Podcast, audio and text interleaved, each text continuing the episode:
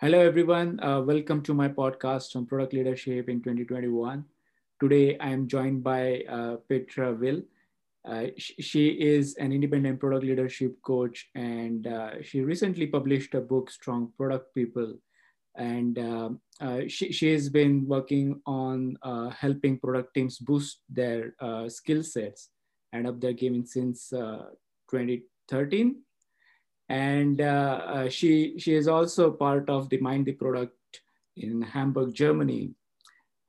Petra, I really appreciate you taking the time to speak with me today. And thank you very much for that. And all over to you. Please tell us a little bit more about you. Anup, thanks for having me. It's a great pleasure to be here today. What should I add to this introduction? You already mentioned most of the things that I'm doing. As you were saying, I'm a product leadership coach. That's what I'm focusing on the last few years. I'm mainly working with product leaders and help them to get better in what they actually do. And for me, it's always like, okay, becoming a better leader in the product sense. So are we building the right thing? How good are the discovery skills of my team? All these kind of things. Then how good are our processes in a way that... am I helping the people to actually do their job, or am I actually putting obstacles in their way? So that is a bit of the work we're doing. And then a lot of the work is obviously focusing on the people development part of the product leader job, because I think this is an aspect that often is neglected. And so that is something that I usually always bringing to the coaching sessions.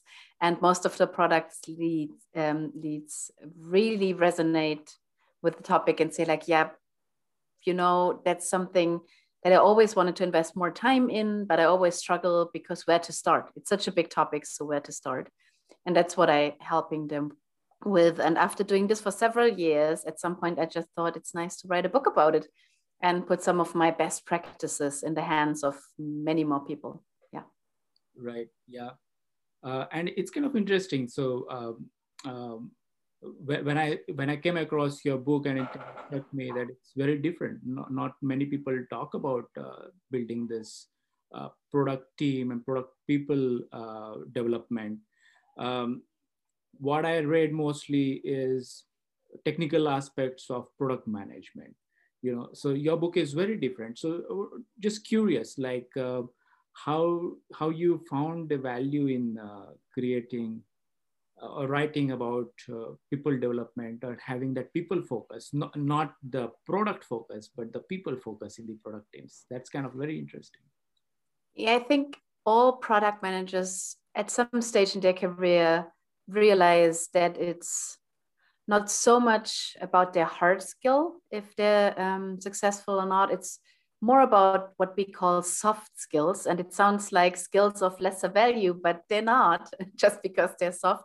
So it's all this emotional intelligence, and how good am I in communication and in networking within my company and in bonding with my stakeholders and all these kind of things, right? So I never ever saw a successful product manager without honing some of the skills of this more like soft skill things. But it often takes product people too long to realize that and to really improve and develop these skills.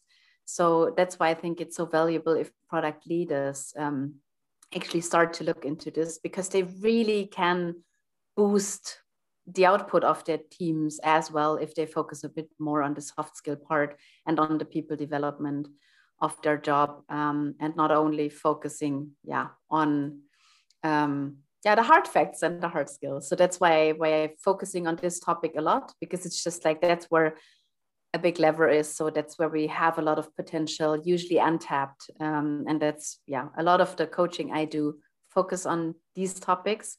And that's why I thought it needs to be part of a book, or make a whole book in that sense. Yeah. Yeah, I think I completely agree with you that product management is mostly about the soft skills and less about the hard skills. Of course, hard skills can help you focus on particular segment of product management domain. But in general, it's an highly collaborative role where you are working across all functional areas. and it needs soft skills. But in terms of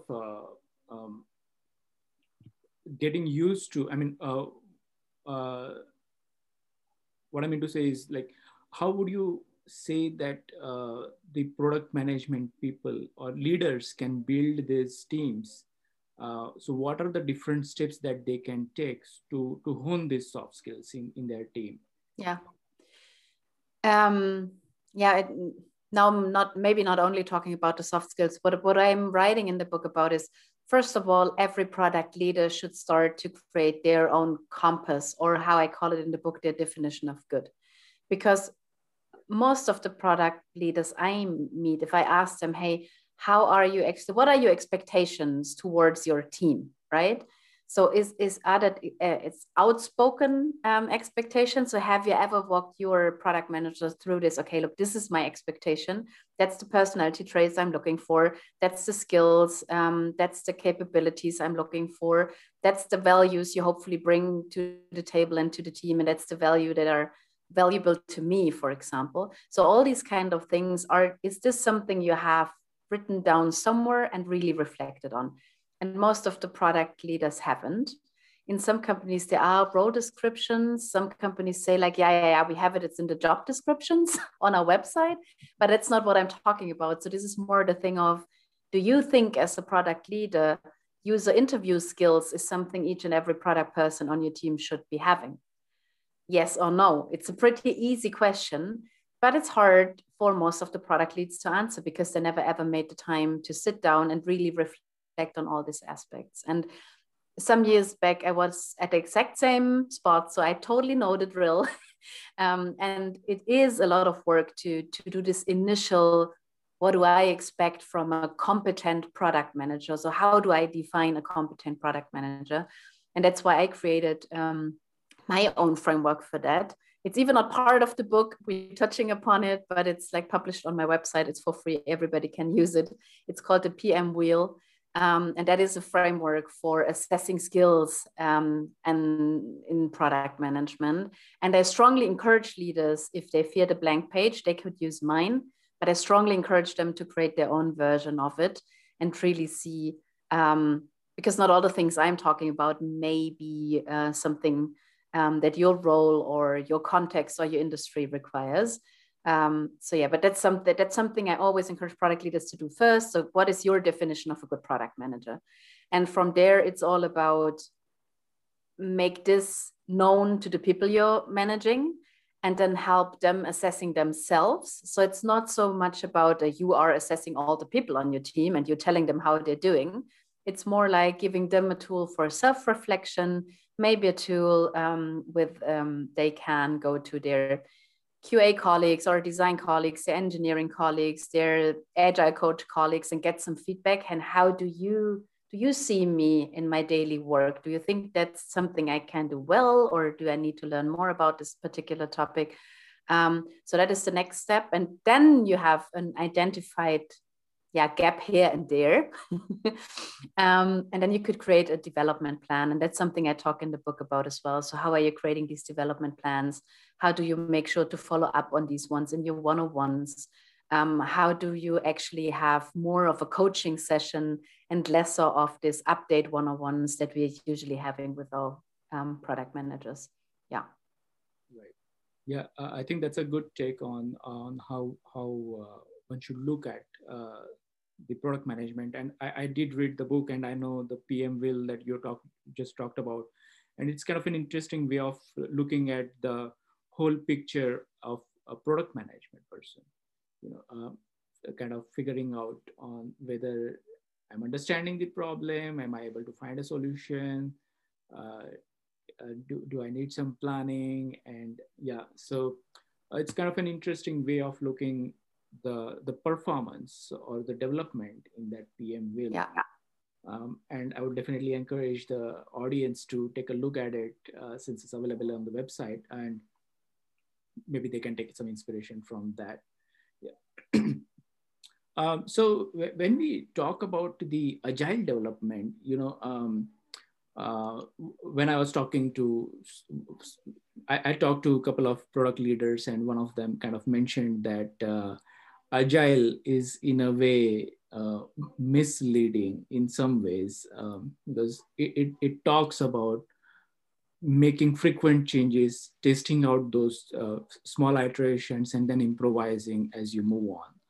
And with that process, there is a chance that you lose out on the vision of the product, because you're making your team involved into small iterations, and the team may lose focus on the broader vision of the product. What is your understanding on that? What is your experience? Yeah, my take on that is a bit, I think for all of us working in product, we sometimes struggle with some of the agile rules and rituals and all the things we're reading about agile, because of in the beginning, when a lot of this, for example, the Agile Manifesto was written and all these kind of things, product was a thing, but not a big one. So it just started to grow. It was a small seed. And so it is not something that is baked into the DNA of all these agile frameworks, right? So the product owner, so to say, is just a random person who creates a prioritized list of things. But how these things are coming to this backlog, that is not something that most of the agile books are talking a lot about, right? So the product management part of it is largely missing, I'd say. So that's why we sometimes struggle with the connect between product management as we know it, or as we would like to practice it, as you were highlighting it with a vision and goals and a North Star metric and all the impact we want to make and these kind of things. The behavior changes on the user side that we want to see and influence and all these kind of things. But I think if you acknowledge, so first of all, you have to acknowledge that Agile and, for example, Scrum, it's just not talking a lot about how to come up with this meaningful things that you want to put on a backlog, right? So that's a totally, it's just a totally different story. It's a different job, and you need both things, I think, to not lose sight when you're sailing the boat around on the ocean. So you still need to know where to go, and you still need to know why you're going there, because otherwise the journey might be long and not so fun. So yeah, I think we need both of these things. I'm totally a fan of agile methodologies. I really strongly believe in iterations and in learning along the way. That is the important thing, I think, as a product person, that you keep the flexibility of learning as you go. But for sure, you need to know why you're actually making this effort and where you're headed to. And that is for sure not something that is written precisely how to do this in all the agile frameworks and methodology books. Yeah, that's true, because they mostly focus, I mean, as I said, your book makes it kind of unique is because it doesn't talk about the technicality of the product management, agile management and things like that. It talks more about how you build your team and make a strong product team for your company and build a culture accordingly. Now, if you're talking about this product vision, goals, and not letting it kind of diluted with the agile development, communication is gonna play a crucial role in it, right? In the current times, 2021, where we are kind of still recovering from last year. Germany is still in the middle of everything. We're not recovering. Yeah, yeah. But we're getting there. Yeah, probably 2021 is going to remain so. So it poses its own challenge, right? I mean, all the product companies, yeah. They want to have that collaboration as they used to have before COVID. Now teams are not able to share the same whiteboard, and it's email communication, or they might use certain tools like Miro, but still it is not same as in-person communication. And in these situations, the communication becomes a challenge. What is your advice to the product leaders on how they can help their team focus on the broader product vision.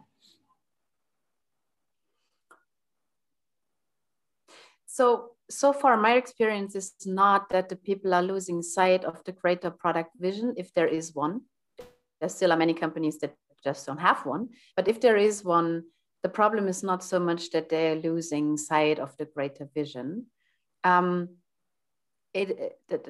problem, the bigger problem is that the team loses some of its team-like spirit, right? Because you're just like sitting at home in your home office and you're not sure if it's like 10 people on this boat or 2, or if it's 10 sailing boats sailing in parallel, or so that is more or less the problem that I see. So they're still rather focused on what they want to achieve, but it feels a bit more alone and more like, am I the only person actually wanting to go to this port over there? Or is there anybody coming with me?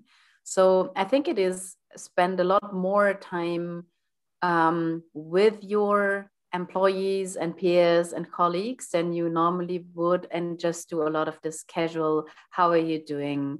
Are you currently struggling? Let me understand why you're struggling.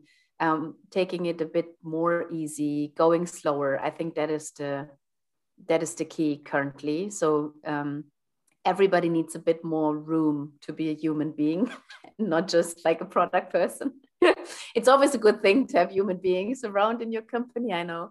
But in these days, I think we should share some more of our struggles and be more upfront with, hey, I have not finished this just because of, I still know that we want to go there and I still know when we want to do it, but it's just a tough time. And what I see, so a lot of the companies have actually benefited in some sort of form because they have been kind of remote, or at least some team members have always been kind of remote, and now everybody is remote, and that makes things easier for some of the teams that I'm kind of working with over the last two to three years. Mm-hmm. You put it very interestingly that people want to know that, should I go on to this boat? Is anyone else coming onto my boat? And it's really harder to form allies, for example. That is what teams usually do in a decision-making process, right?